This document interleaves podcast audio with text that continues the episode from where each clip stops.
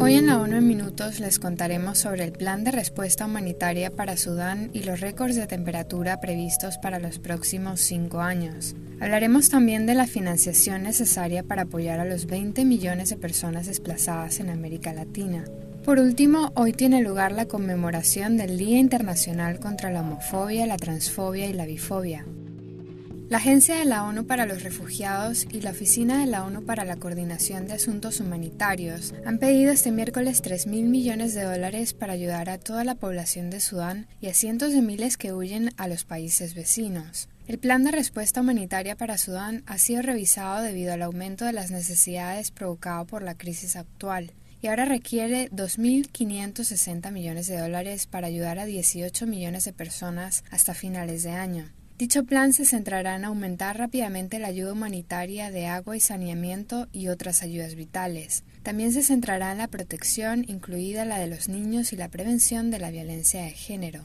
Por su parte, el Plan Regional de Respuesta a los Refugiados de Sudán solicita 470 millones de dólares para apoyar a los refugiados, repatriados y comunidades de acogida en la República Centroafricana, Chad, Egipto, Etiopía y Sudán del Sur. Los fondos están destinados a ayudar a más de un millón de personas. Las necesidades inmediatas más urgentes incluyen agua y saneamiento, alimentos, refugio, salud, ayuda en efectivo y artículos básicos de socorro, ya que el desplazamiento fuera de las zonas fronterizas supone un gran reto logístico y financiero.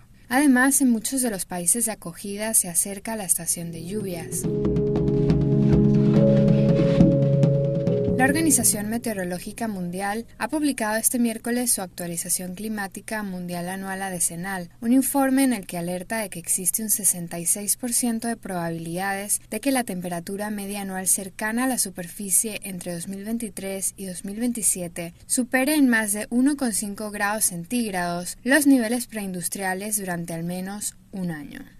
Además, hay un 98% de probabilidades de que al menos uno de los próximos cinco años y el lustro en su conjunto sea el más cálido jamás registrado. El secretario general de la Organización Meteorológica Mundial ha declarado que este informe no significa que se vaya a superar de forma permanente el nivel de 1,5 grados centígrados especificado en el Acuerdo de París, que se refiere al calentamiento a largo plazo durante muchos años. Sin embargo, el informe alerta de que se superará el nivel de 1,5 grados centígrados de forma temporal con una frecuencia cada vez mayor. Peteri Talas explicó además que se prevé que en los próximos meses se produzca un calentamiento provocado por el niño, que se combinará con el cambio climático inducido por el hombre. El secretario general afirmó que esto tendrá repercusiones de gran alcance para la salud, la seguridad alimentaria, la gestión del agua y el medio ambiente.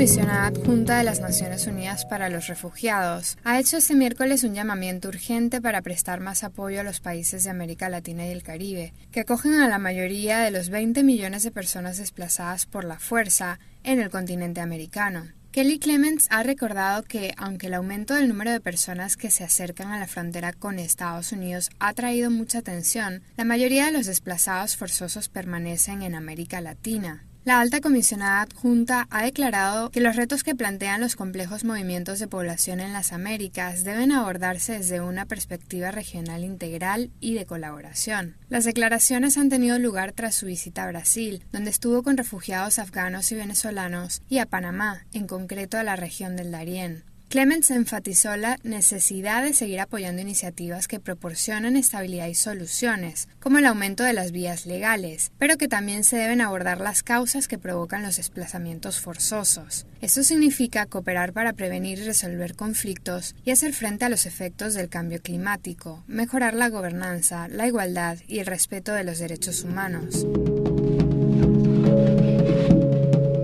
Miércoles se conmemora el Día Internacional contra la Homofobia, la Transfobia y la Bifobia, una jornada en la que el secretario general de las Naciones Unidas recuerda que en todos los rincones del mundo las personas de la comunidad LGBT siguen siendo frente a la violencia, la persecución, el discurso de odio, la injusticia e incluso el asesinato. En este sentido, Antonio Guterres ha renovado su llamamiento a los estados para que defiendan la Declaración Universal de Derechos Humanos y pongan fin a la criminalización de las relaciones homosexuales consentidas y de las personas transgénero, y declaró que ser uno mismo nunca debería ser un delito. Por su parte, el Alto Comisionado para los Derechos Humanos ha declarado que los derechos fundamentales de todas las personas de la comunidad LGBT deben respetarse como miembros iguales de la familia humana.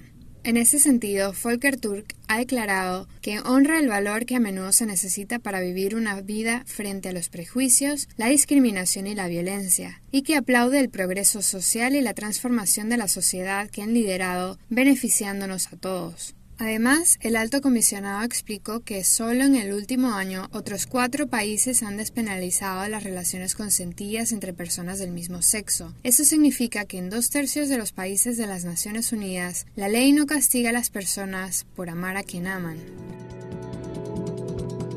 Hasta aquí las noticias más destacadas de las Naciones Unidas.